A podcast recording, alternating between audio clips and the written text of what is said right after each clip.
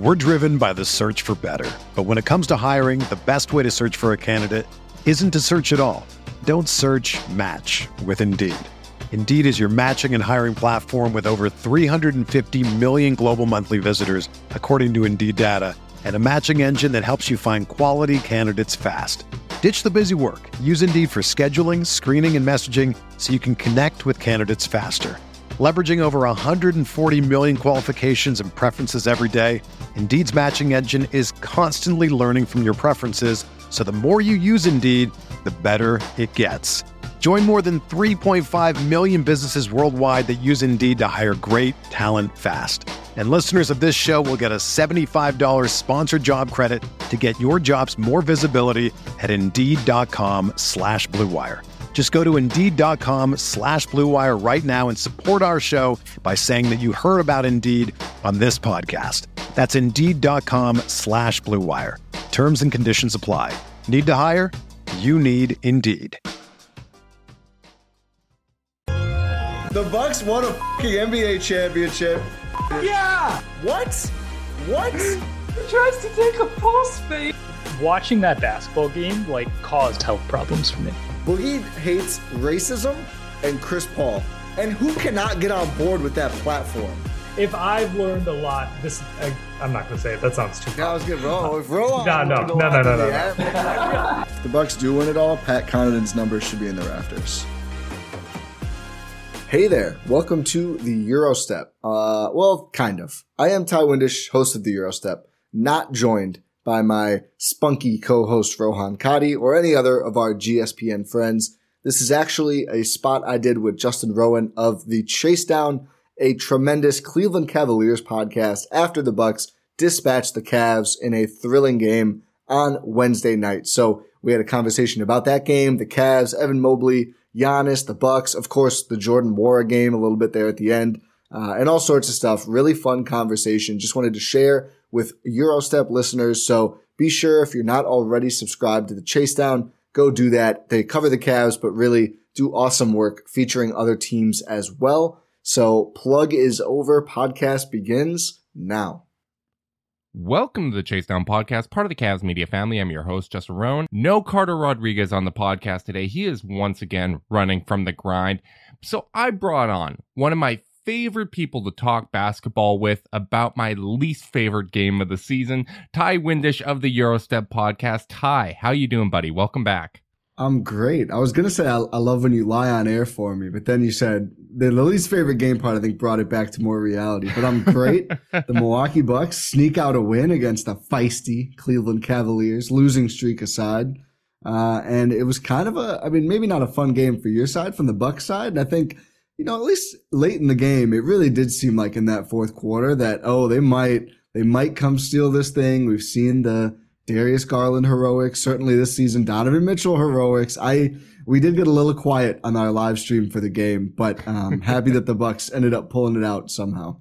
Yeah, the, the Cavs suffered their first blowout loss of the season. Uh, it did look like that fourth quarter. That you know, when you cut it to uh, under 10 points with uh, over seven minutes to go, that's that's a legitimate comeback. I, I had joked with Carter. I said maybe we'll see a, a, fake comeback to protect the net rating tonight. Did not happen, but you know they they got within that range where you could actually have a legitimate one that I, I wouldn't just make fun of. But um, it, it, it was an interesting game. Obviously, uh, Milwaukee Bucks very shorthanded coming into this game. Cavs uh, without Dean Wade and Jarrett Allen. Uh, obviously, missed the presence of both of those guys on the defensive end of the court. Uh, but I, I thought the Cavs had more than enough coming into this game to to come away with a win. I I've, I've felt that way throughout this five game losing streak, and honestly, the first half I thought the Cavs outplayed the Bucks. Um, I thought they outplayed the Bucks by a larger margin than the score.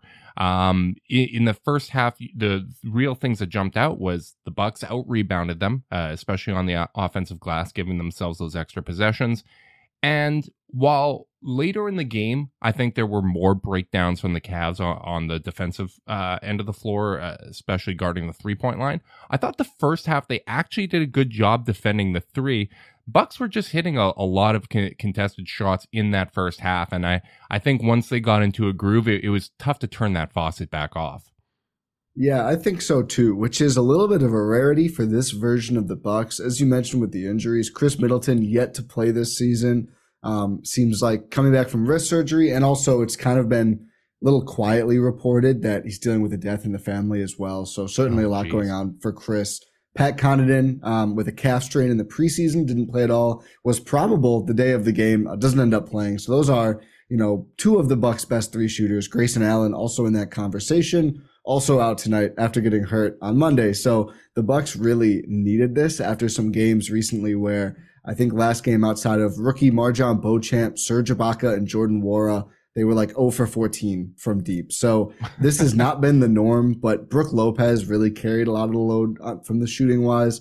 Jordan yeah, didn't love him late. going full Klay Thompson, the seven foot Klay Thompson, because like those shots were ridiculously oh, far oh, yeah. behind the arc, and, and, I the Brook Lopez resurgence. I mean, I, so I know the Bucks have dealt with a lot of injuries, but especially coming off the the surgery he had last season, it's that has definitely been one of the the bright spots for Milwaukee.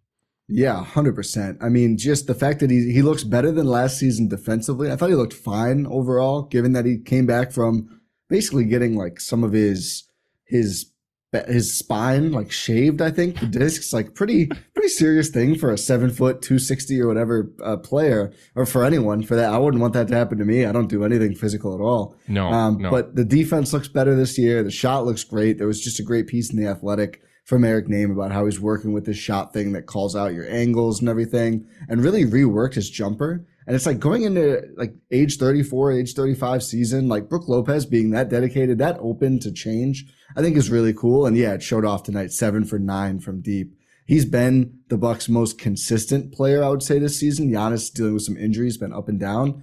I won't say their best, but he's been great this year. And he certainly was. I think playing against Robin kind of added a little bit of fuel to the fire too. Yeah, I, I I was going to fight you if you stuck with him being their best player because I think no, Giannis no. is the best player in the league at, yep. at, this point.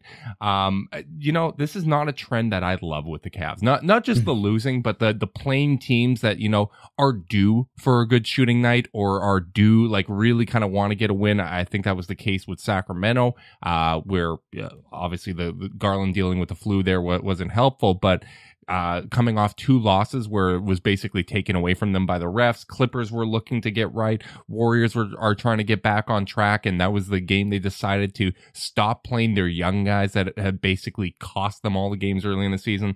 It's it's definitely disappointing. The the Minnesota one's a bit of an outlier uh, with, with um, Mitchell, Allen, and Wade out. Um, I, that that one yeah. I, I have a harder time having real takeaways from this one, but I, I thought the Cavs actually did a very good job on Giannis. I, I thought the uh, decision to start Lamar Stevens w- was a smart one. Uh, I know we had talked prior to the game, and I, I, was talking about how I'd probably go Robin Lopez. Um, but when I, I, heard that Lamar had, gotten the start, I was like, you know what, that does make some sense because he's obviously got more of kind of the lateral mobility to, to stick with Giannis as well as some of the strength to deal with him. Uh, the Cavs, unfortunately, their their strategy of trying to take charges was not something that the refs were going for in the first half. Um, Ethical the, basketball appreciated that from the officials. That's ethics right there. You, you know what? It, there's only so much you can do, and, and uh, yeah. at least they were consistent with it. Uh, the, the Bucks didn't try to take as many charges as the Cavs, but the, uh, the officials were not calling any of those. But I thought Lamar did a, a really good job on Giannis. Can can you speak to uh, kind of the the job the Cavs did overall on, on Giannis because I mean he still had 16, 12, and 8, but uh, on 6 of 18 shooting. But uh, for a player as good as Giannis, I, I, thought that was one of the, the kind of bright spots for the Cavs on a overall shaky night defensively. Yeah, he was frustrated, and I think some of it stems from before this game. He's been in a funk. He missed a couple games with knee soreness, which always kind of pops up here and there for Giannis, given that he is a superhuman, literally a freak, right? The Greek freak. Um, so not that not that he's I think overly hampered. He's still playing, right? But he's still a force of nature. Um, but I think certainly the Cavs did a good job. I like Lamar over. I mean, Mobley, I think would have been interesting to see more. Obviously, with some possessions, um, but mm-hmm. Robin Lopez, like, if you don't have the lateral speed, it's just really hard with how fast he can get by guys. So I think this it reminded me a little bit of the way the Heat and Suns, both with Jae Crowder, boss man, would defend Giannis, mm-hmm. where I really expected to see more of, you know, oh, it's got to be Bam on Giannis, and they don't have a backline defense. No, instead put a smaller guy on him who's at least going to stay in front of him, make him work, go through him, maybe pick up some offensive fouls. As you said, that didn't really happen this game.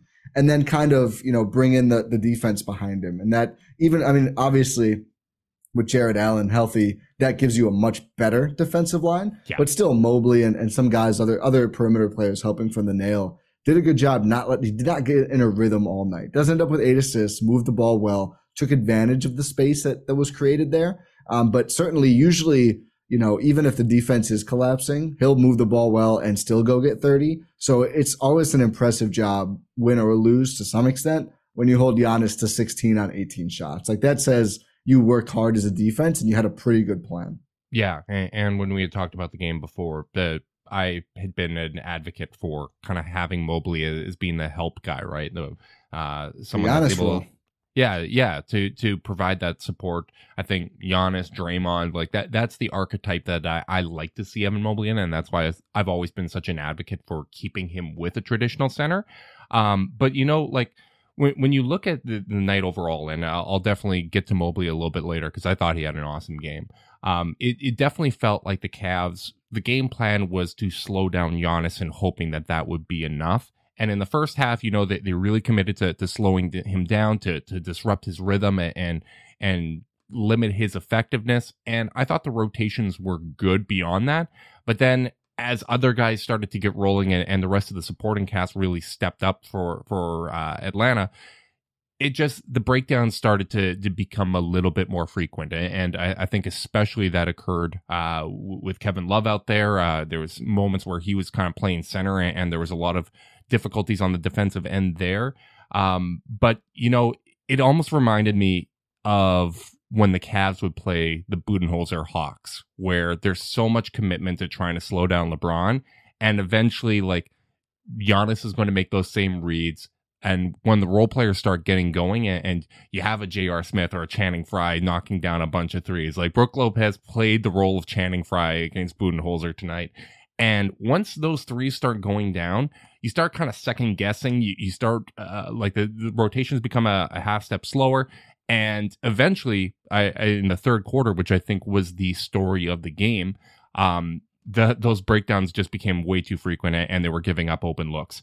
What what adjustments to you stood out from the Milwaukee standpoint of uh, what Milwaukee did after halftime to make that third uh, quarter so decisive in their favor? Yeah, it seemed like, I mean, I think the defense stepped up a little bit. I mean, a lot of those looks to the Cavs, I guess not to their credit maybe, but to less of their defensive detriment did feel like they were coming on transition and semi transition. And I yeah. think part of what stood out to me from this game, just generally, and it's probably a bigger talking point we can circle back to, but I think, you know, Garland and Mitchell looked so good early, and it, it, felt it felt early for you know we're chatting with Bucks fans and stuff, and it's like oh it's it's over, like they're not going to be able to catch up because you know they just don't have the offensive firepower outside of Giannis that's consistent night to night. Obviously tonight they did with Brook Lopez and and Nwora and some other guys, but I think really the physical defense the Bucks play, know, especially Jevon Carter, who's going to press guys 90 feet from the rim. I think it felt like the backcourt for the Cavs got just a little bit worn down, and those semi-contested looks just weren't falling as much. I think both guys ended up shooting like fairly inefficiently overall, mm-hmm. and it just seemed like around them, like with Kevin Love with the defense, right? I think he only shot three times, which I was like kind of concerned about Kevin Love coming in, especially Giannis tends to drift away from guys. So if he's got that assignment, like, oh, I could see Kevin Love lighting up the Bucks a little bit, holding him to only a couple shots, I think is a win for the Bucks and just keeping him off the floor. And outside of that, I mean, like Lamar Stevens knocks down a couple threes to his credit. The Bucks weren't respecting him. He did make them pay a bit for that. Just wasn't enough other offensive firepower. So I think the Bucks on the defensive end, kind of weathering the early storm from those star guards, and then kind of slowing down the Cavs offense and really getting out and running on the other end helped make that happen.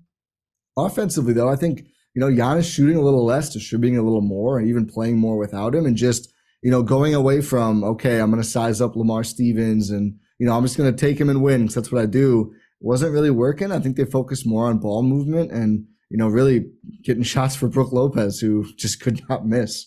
Yeah, and, I think that speaks to the maturity in Giannis's game because I think earlier in his career it, he would take that matchup personally, where it's okay, you're you're sticking Lamar Stevens on me.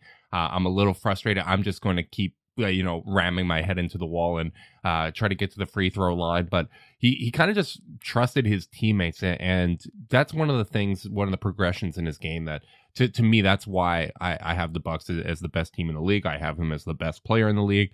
Like this is just a really well run team, and the fact that they've been able to navigate these injuries, I think it, it goes to show that hey, this is a group that's been together for a while. They know how to navigate injuries. They know how to navigate guys being in and out of the lineup. And when you have a player as good as Giannis, even when he has an off game, uh, he's able to contribute in a lot of different ways.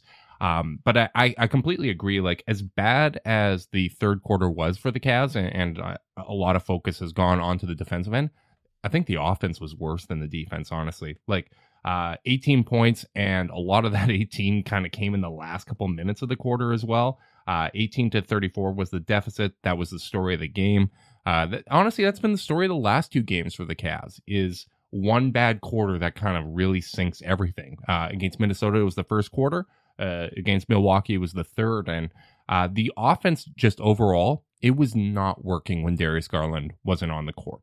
Uh, when Garland was on the court, uh, they were only minus one uh, for the night. Uh, was his personal plus minus, but you know, 23 points, eight assists, four rebounds, two stocks. Uh, I, I, thought overall he had a good game. A little bit of trouble finishing on the inside. some of that finishing around the rim uh, wasn't there. I, I, think a few times he was trying to draw contact that, that just wasn't there and, and threw up some wild attempts. Um, but that slump that Donovan Mitchell went through in the middle of the game really hurt them as well. Oh, for um, six in the third quarter for Mitchell. I was just pulling up the individual stats from that period. Yeah, he, he had a one of 11 stretch in, in the middle of the game. And that's, that's going to hurt, especially on a yeah. night when you are down Jarrett Allen and that's going to to limit some of the the easy offense that you're able to get off of his pick and roll action and uh, really kind of the the bread and butter of what the Cavs do. If Donovan's not hitting shots and, and kind of goes through one of those cold funks, that that's really going to make things difficult for you. But uh, credit to Milwaukee, man. Like they they consistently stuck with the game plan and really going five out or you know four out and, and Giannis because uh, as he said you got to even it out somehow, right? Like he he's a monster in the paint, he's yeah. a monster passing. He, he, can do it all. He just can't hit threes. Um, so those clips are so funny.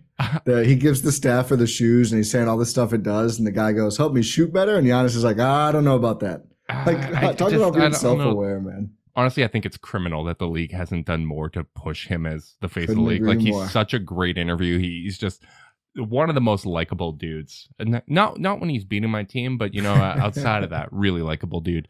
Um, what was I going to say? I, I, I lost my train of thought because that was just one of my favorite quotes. But um, yeah, go going four out with Giannis really stretch the Cavs out because what what makes the Jarrett Allen Evan Mobley pairing so unique is not only are they so good at rim protection, they're able to get out on the perimeter.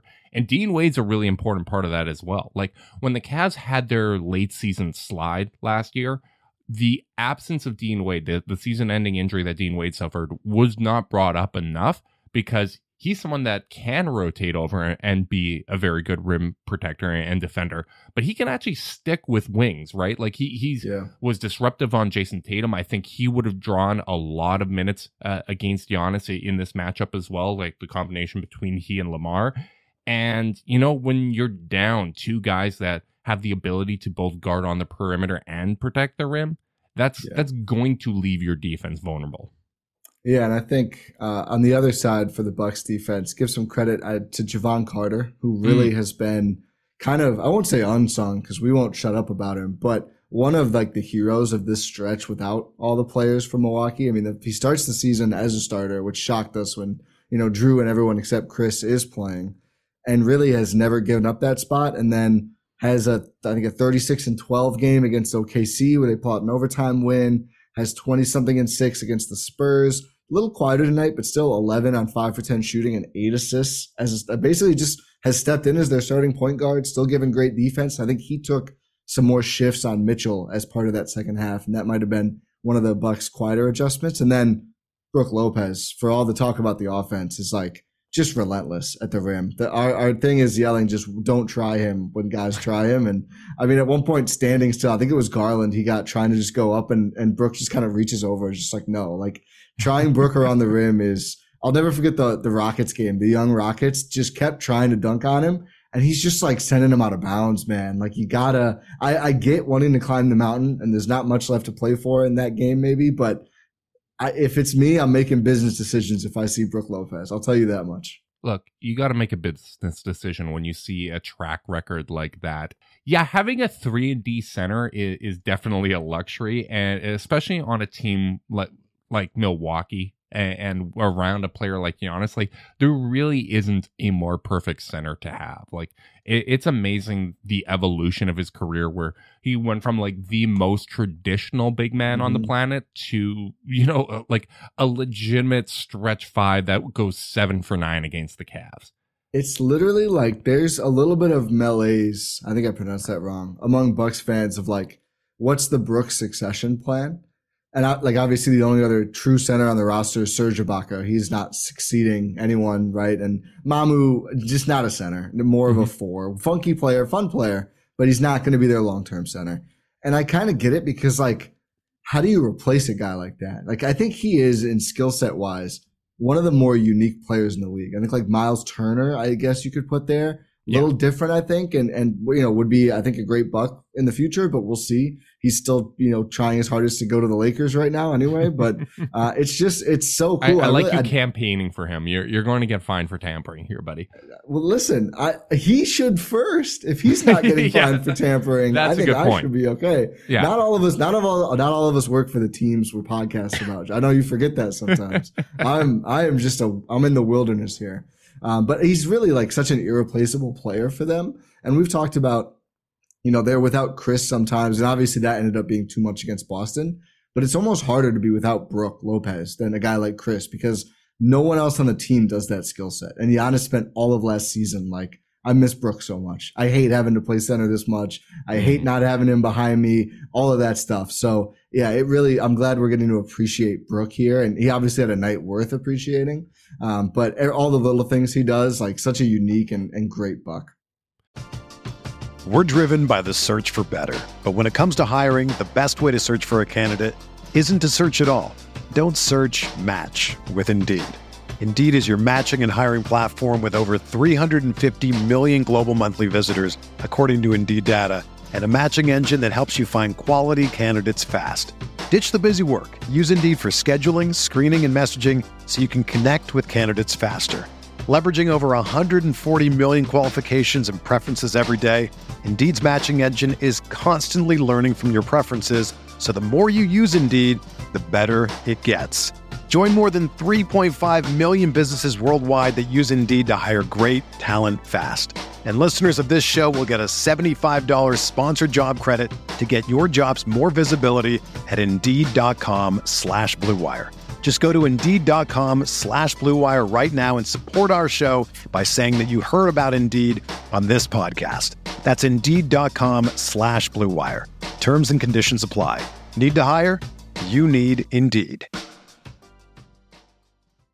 You know, if I would have applied myself, I could have gone to the NBA. You think so? Yeah, I think so. But it's just like it's been done. You know, I didn't want to. I was like, I don't want to be a follower. Hi, I'm Jason Concepcion, and I'm Shea Serrano, and we are back. We have a new podcast from Wondery. It's called Six Trophies, Woo! and it's the best. Each week, Shea Serrano and I are combing through all the NBA storylines, finding the best, most interesting, most compelling stories, and then handing out six pop culture themed trophies for six basketball related activities. Trophies like the dominant Dominic Toretto I Live My Life a Quarter Mile at a Time trophy, which is given to someone who made a short term decision with no regard for future consequence. Or the Christopher Nolan Tenet trophy, which is given to someone who did something that we didn't understand. Catalina Wine Mixer trophy. Ooh, the Lauryn Hill, you might win some, but you just lost one trophy. And what's more, the NBA playoffs are here, so you want to make Six Trophies your go to companion podcast through all the craziness. Follow Six Trophies on the Wondery app or wherever you get your podcasts. Listen ad free right now by joining Wondery Plus. Were you at all surprised that with the Cavs kind of being forced to go smaller tonight, that Milwaukee went bigger? And you, you know, like with Bobby Portis, Brook Lopez, and Giannis out there, and that it was as effective as it was. Like that, that to me kind of stood out as kind of one of the the key points of the game was okay. Milwaukee's going bigger. What impact does this have? Well, I, I certainly think it had an impact on the Cavs finishing on the inside. Yeah. But you know, like from the, the standpoint of like who the Cavs were starting, I was a little surprised that Caris LeVert wasn't able to do more with Bobby Portis matched up against him. Like I, I felt like that was kind of one of the more missed opportunities in this game where if you can't take advantage of that matchup, if you can't like get him out in space, um, you know, expose him in transition, like you, I, I understand that like Caris is trying to play more team basketball, and I, I think overall it's been very helpful but that that stood out to me as kind of one of the missed opportunities when you're kind of looking at how these teams match up.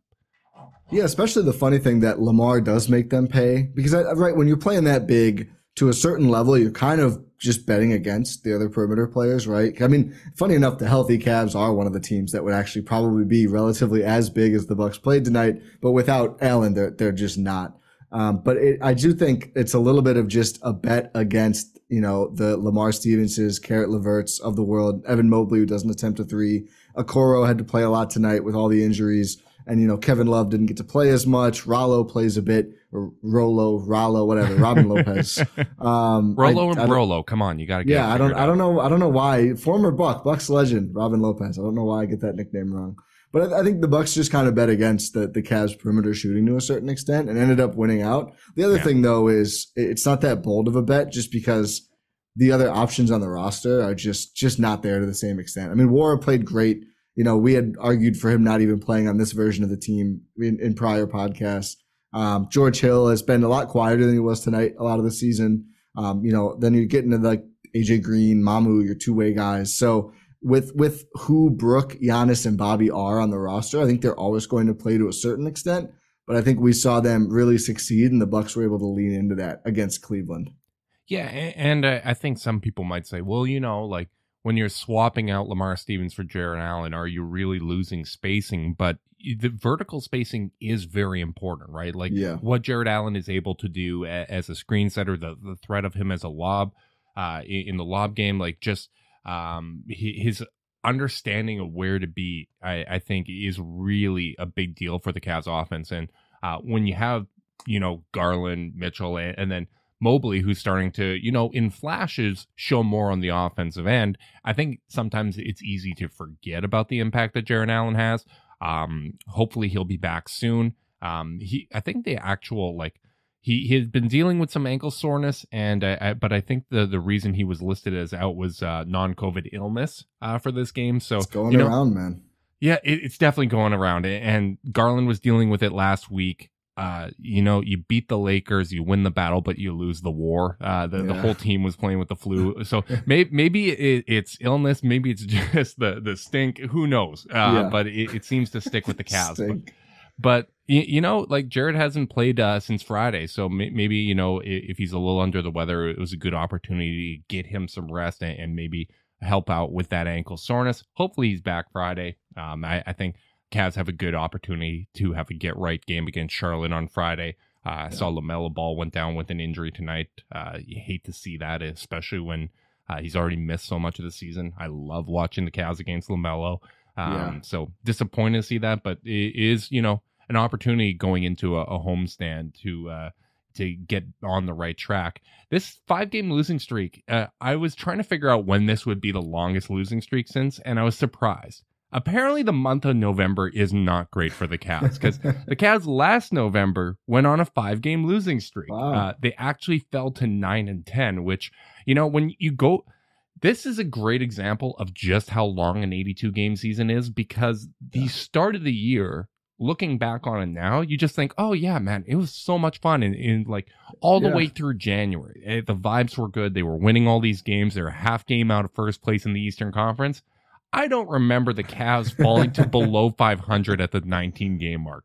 That that yeah. that to me doesn't seem real. Honestly, it seems as unreal as Dylan Windler playing 50 games last season, which unfortunately uh, another injury setback for him. Hopefully, he will be uh, able to bounce back, but yeah, just one of those things and one of those reminders that a, an NBA season is a damn long thing.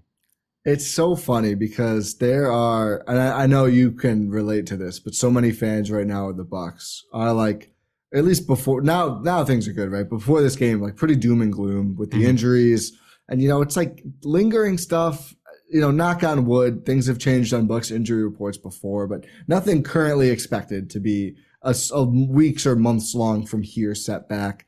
They lose two straight games with so many guys out, and there's just like all this.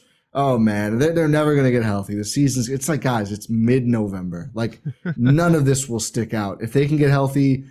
A, a, week from now, a month from now, none of this will matter. And that's funny you say that about the Cavs nine and ten in November because like as a you know league watcher fan of the league, I think back about the Cavs season, and you're right. It's like the the first start and the middle was so great, and then all the injuries and it stinks, and and you know they couldn't keep up with Brooklyn in the play in and all that. You definitely don't think back on the Cavs like, oh yeah, they overcame the slow start. It gets totally erased. So yeah, yeah, I think for both of these teams, Cavs still sitting, you know, out of the play in even after this losing streak, right? And the Bucks obviously holding near the top of the East with with these injuries. I think both of these teams are doing a pretty good job of overcoming a lot of bumps in the road here in October, November.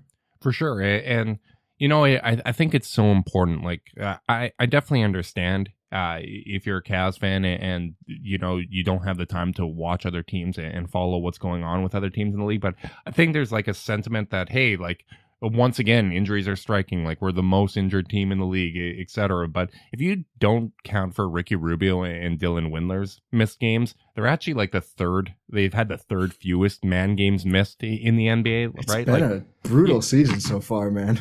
It, it really has been a brutal season across the league, and and you know like uh, I brought this up uh, last podcast where, when we were kind of discussing like the minutes being up uh, for some of the Cavs players. The minutes are up Mm. across the league. Like uh, uh, the stat I had was, was 27 players playing over 35 minutes per game, the most since uh, 2013, 2014. Like uh, it, it's pretty remarkable. And uh, Cavs, uh, you know, I, I was hoping that maybe they'd be able to keep the minutes low by you know having some blowout wins, eh, but keeping them low because uh, you, you rest some guys in the fourth quarter. rest is rest, baby. Um, Yeah. But I, I do think it's important that we we have to get to Evan Mobley because yeah. Mobley had a um uh probably his worst game of the season against the Wolves, and for him to bounce, I thought you were going to say tonight. I was going to say, what am I missing? Is this guy averaging 50 and 30 if this is his worst game of the season? Okay, I'm glad you said so. I was like, wow, I knew he's good. I didn't know he was on wilt trajectory. Okay, okay, yeah, that he- makes he's sense. not he's not quite there yet. Not there give yet, it yeah, give it a yeah. couple more years. He, you know, he's he's still in the Giannis before picture, and, and we're, we're, we're, we'll transition it in a couple Ah, years. This is pretty far from rookie Giannis. I'm not, I'm not making any comps here, but that he's a much, much, much farther than Giannis before like year four at least. I think.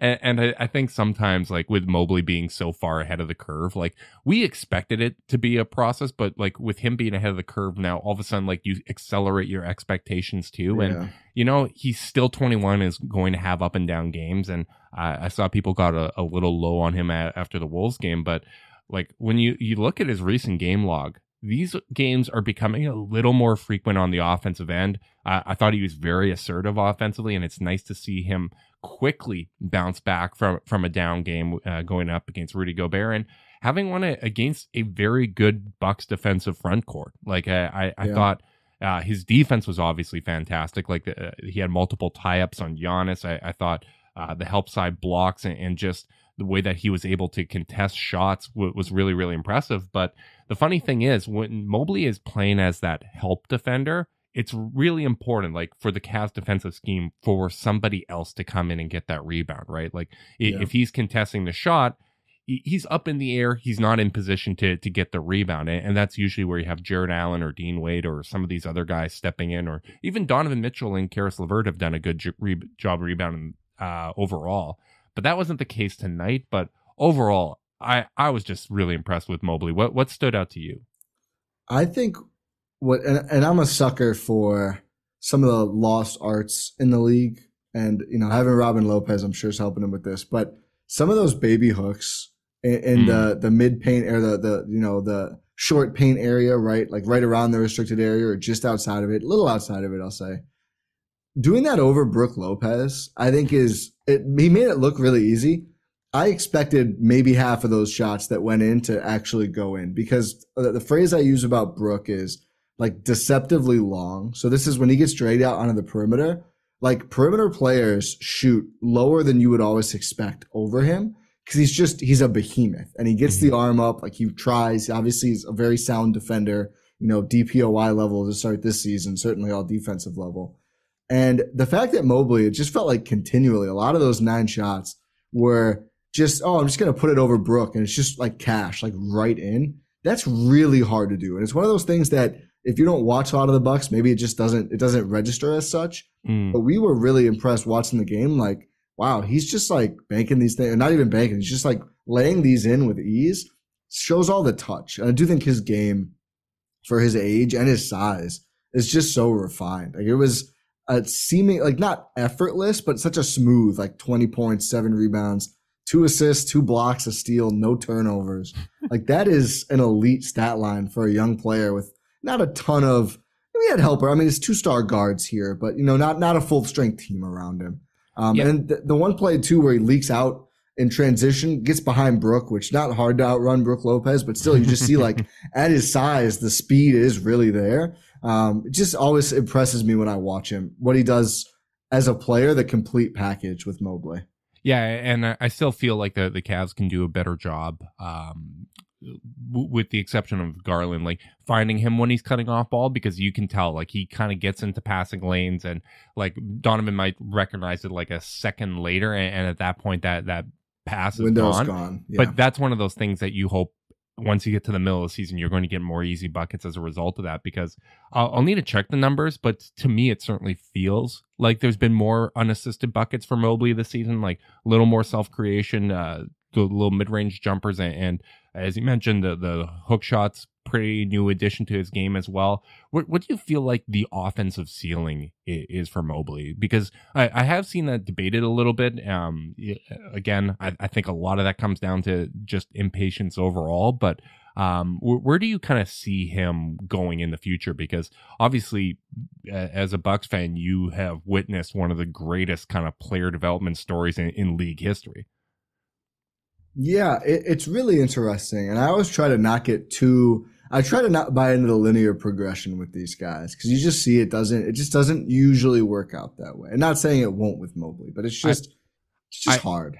I'm, going to steal a comparison that I, I heard recently. Sorry to cut you off, but No, I wonder if Uh, you're going to take what, I, go ahead. I have I- one in mind. I, I, I wish I knew who said this because I thought it was really smart. But when it comes to player development, they said it's more like the stock market than it is something linear, Oh, where yeah. there really Yeah. are kind of those peaks and valleys, ups and downs. But you have to look at the overall trend of okay, how high are the peaks getting? How low are, are the lows getting? How frequent is it? Right. And over time, you can see the trend. But if you're looking on a game to game basis, you can kind of miss the forest through the trees.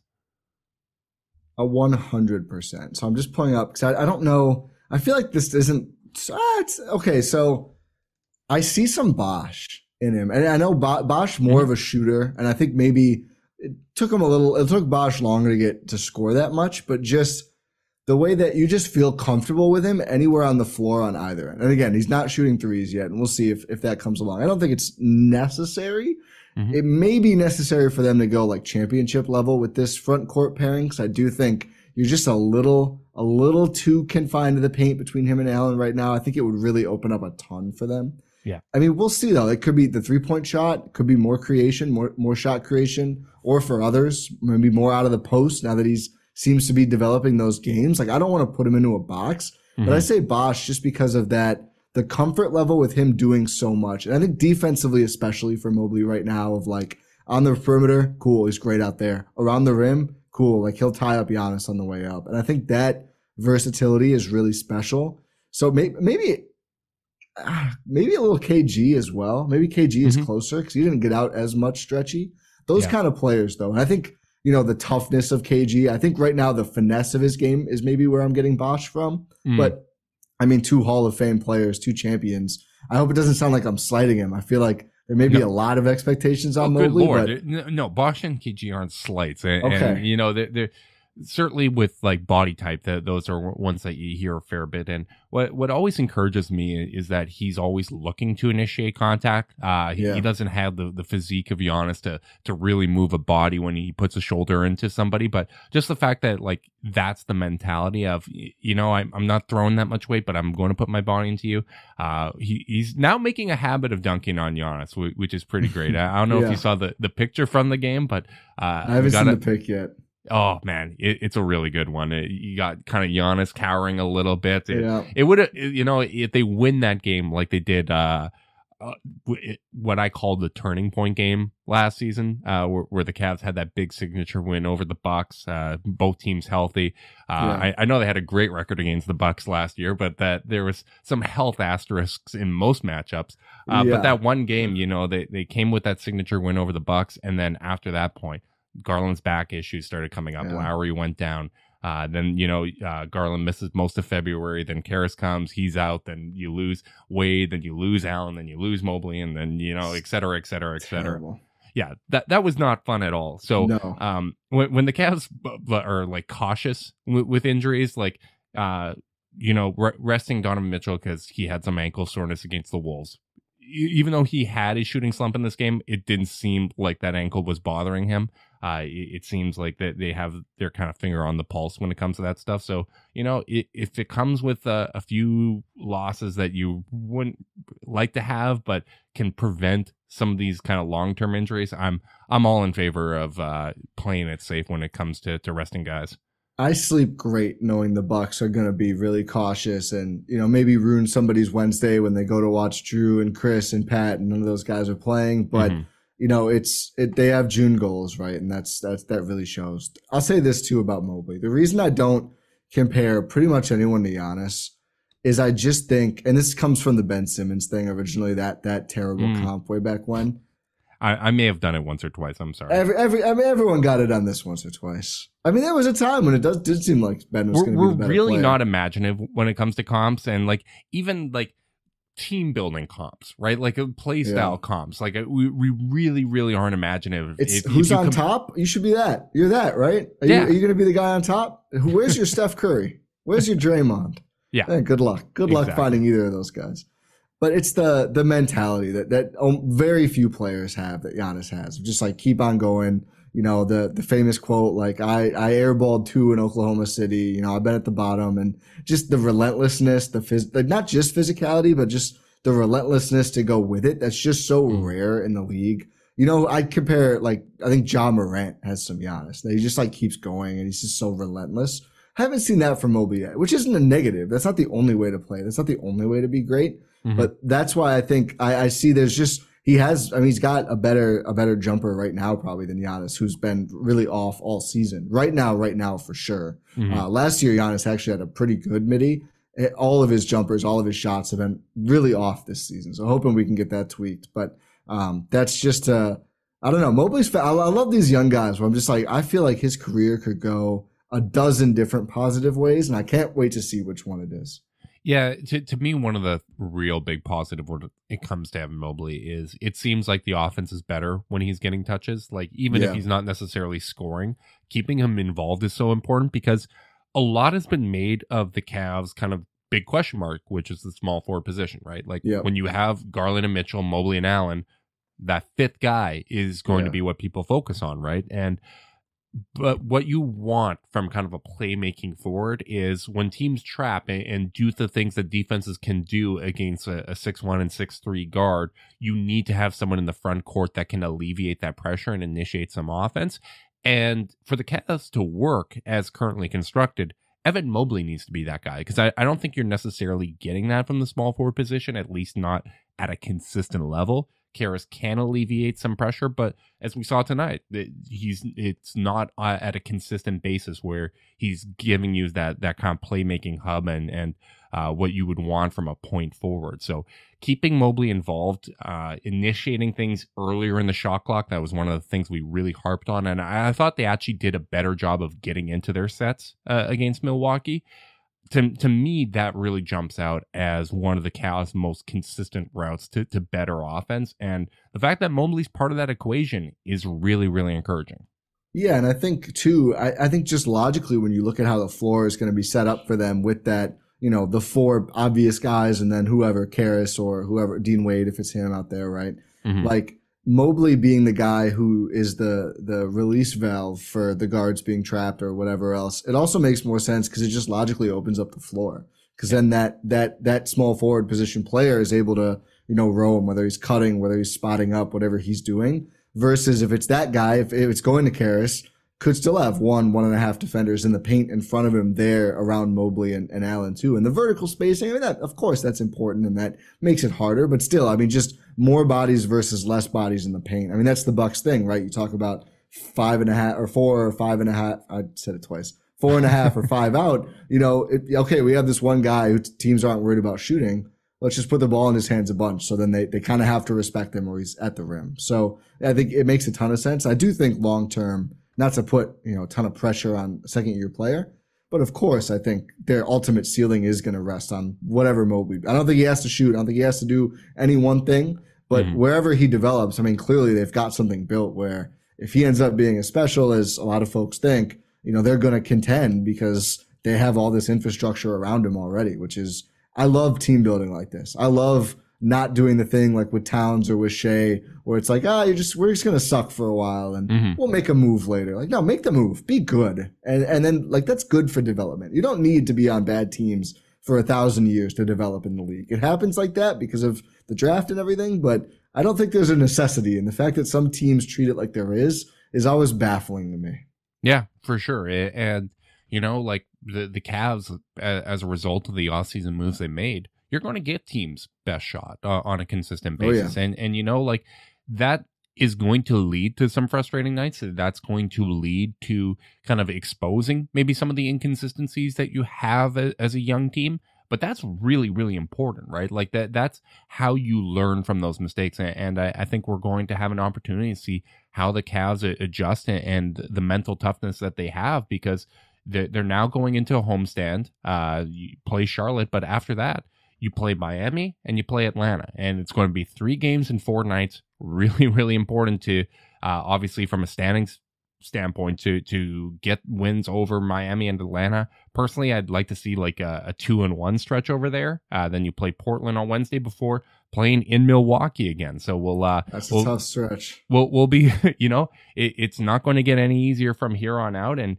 even then, like you play Milwaukee on Friday, then you play at Detroit and at Toronto. Another three mm-hmm. games in four nights uh, stretch where Toronto is sitting at home the whole time and, and rested for that game on Monday. Like that sucks. All of these yeah. games are going to be really difficult. And uh, if the Cavs are able to respond and, you know, uh, stay above 500 eh, for this stretch of games, I, I think that would be a real feather in their cap and something that they can build upon and have that midseason push that gets them back up the standings like they had last season, right? Like, uh, I really think it's important to kind of highlight the fact that, hey, everything wasn't solved at this point last year. There's going to be some growing pains still. Even if the Cavs come out and they win a bunch of these games, I don't think that necessarily means that we aren't going to see lulls like this. It's just part of the process with a young team. Yeah, I, I just got to say it's so fun, especially the with the way the East is right now. Not all the teams are good, but all the teams at least I think have one guy where you're like, oh, I'm excited to watch that guy for 48 minutes, and yeah. most of the teams are good. And even though you know, of course, at the end of the day, do I want the Bucks to win a bunch and you know go win a bunch more in the playoffs? Obviously, yes, but it's more fun to go through this long season when it's like Oh man, we're playing OKC. Oh, OKC is five and six. Oh, Shai has got 30, 12 and eight. Oh, okay. This is good, right? Like, you know, the, the Pacers aren't tremendously good, but Tyrese Haliburton is like the best pure point guard in the league right now. And, uh, Mathurin looks great. And, you know, the Magic stink, but Paolo is great. You know, the Pistons stink, but Cade is, well, Cade's coming along. Look great yeah. in one game against the Bucks. I'll give him that. But again, it, growth isn't linear, right? Exactly. Exactly. And I just think it's a cool place for the league, especially the East and it's kind of fun to do. But the Bucks have had a pretty pretty weak schedule, which is kind of nice given all the injuries. But yeah. this was a game that certainly was circled as like, oh, this is going to be a really good one, even if both guys, both teams are missing a couple guys because we know these teams can play at a high level. So certainly, I think the Cavs are are seen as maybe not all the way there. I think there's certainly going to be people who leading into a playoff series are fading them a little bit just for yeah. you know the inexperience at that level. Yeah. yeah. But I, I think regular season wise, with the kind of slump that Miami and some of these other team, Philly, are in, I think they're certainly seen as like, oh, you got to get up for the Cavs because they're they're a good team. They play winning basketball despite the you know little losing streak here. Yeah, and for me, I'm not worried about the Cavs at this point. Like, I, I think they have more than enough talent. I, I think it's a matter of you know playing better and, and and figuring out some of these things Obviously, getting healthy would be helpful, but I think they've had enough to win each of these games with maybe the exception of Minnesota, but even then, like they, they got back into that game. And um, I, I think there's some positives here as well where Evan Mobley's getting more consistent run out there. Uh, Lamar Stevens, I know he went three of 10, but I, I think he did a good job overall uh, against Milwaukee and has done enough to say, hey, maybe he should have a, a consistent spot in the rotation. Thought Isaac Okoro had, had a better game as, as well. Uh, this is kind of two more solid games for him. Um, and, and, all of that's encouraging if you're looking to kind of uh, alleviate some of the minutes that the starters have been playing, go a little deeper into the bench. Uh, so there, there's definitely positives there. And for me, I have 100% got Friday, November 25th against Milwaukee circled on my calendar. I, I hope I hope the injury reports are non-existent for that. I mean, Joe Ingles will be out, right? But I, I hope yeah. outside of that, I hope yeah. outside of that they're non-existent. Joe Joe Ingles and Ricky Rubio can just kind of hang yeah, out for a little bit on, on, the sidelines, but outside of that, I'd love to see both teams fully healthy and uh, a, a, couple uh, just to clear up my uh, notes from the game. Um, obviously, the offensive rebound advantage, 13 to 6, was big for Milwaukee. What really was disappointing to me was the Cavs actually had an advantage on turnovers, 18 to 14, but yet they lost the fast break battle by mm. 15 to 6. Like when you have six fewer turnovers, but you get smoked in, in, the fast break, like that is not something that should be the case, especially with Milwaukee going bigger for a lot of this game. You would think from a cross matching standpoint that you would be able to take advantage of that. So uh, when we're looking at that um, November 25th matchup, those things need to be better, whether it's Jarrett Allen helping on the defensive boards. And if you win that uh, turnover battle again, you should be getting out running and getting in transition. Yeah, definitely. I, I can't believe we've gotten this far without talking about the Jordan Nwora game. Oh, I mean, his best game of his career. I mean, I was so excited to talk to you about Beauchamp because I know you're high on Beauchamp as I well. am. I love him. One for eight, had to travel, four offensive rebounds. He was one of the guys doing work on the offensive glass.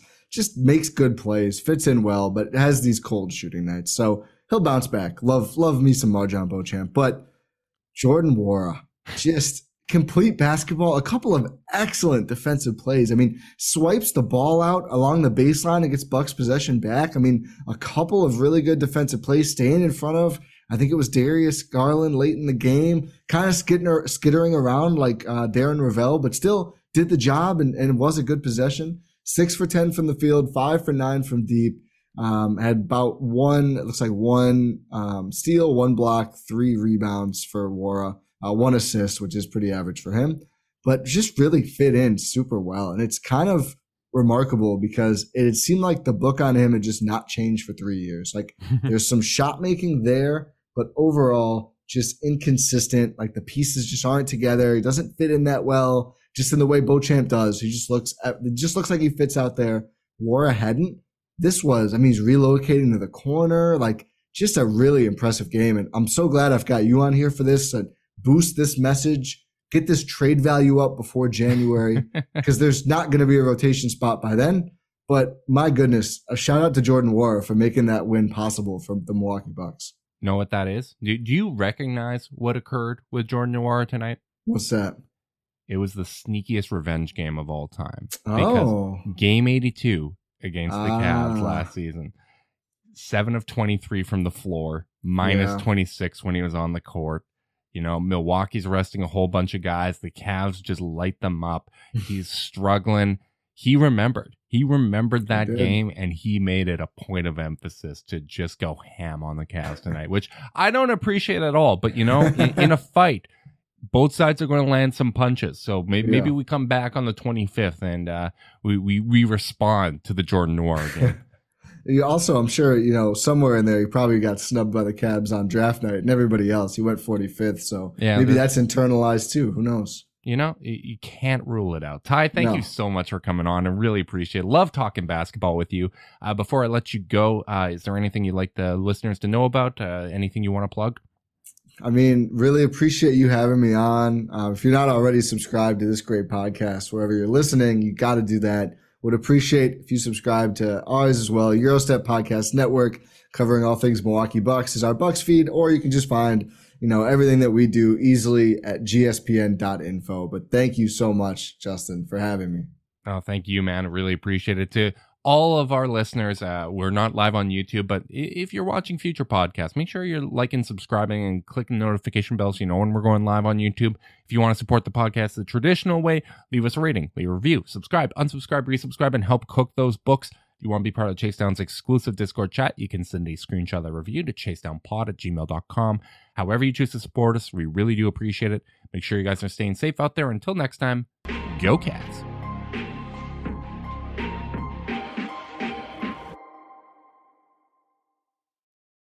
Whether you're a world class athlete or a podcaster like me, we all understand the importance of mental and physical well being and proper recovery for top notch performance. That's why I'm excited that Unifyd Healing is sponsoring podcasts on the Blue Wire Network. Unifyd Healing is a new and super innovative global network of wellness centers powered by Energy Enhancement System, or EE System. If you haven't heard of the EE System yet, then you'll want to listen up. This technology promotes wellness, deep relaxation, purification, and rejuvenation. Wherever you are across the globe, access to a center is easy and affordable. Interested in experiencing the EE System technology for yourself? Go to unifydhealing.com/bluewire to learn more and find a center near you.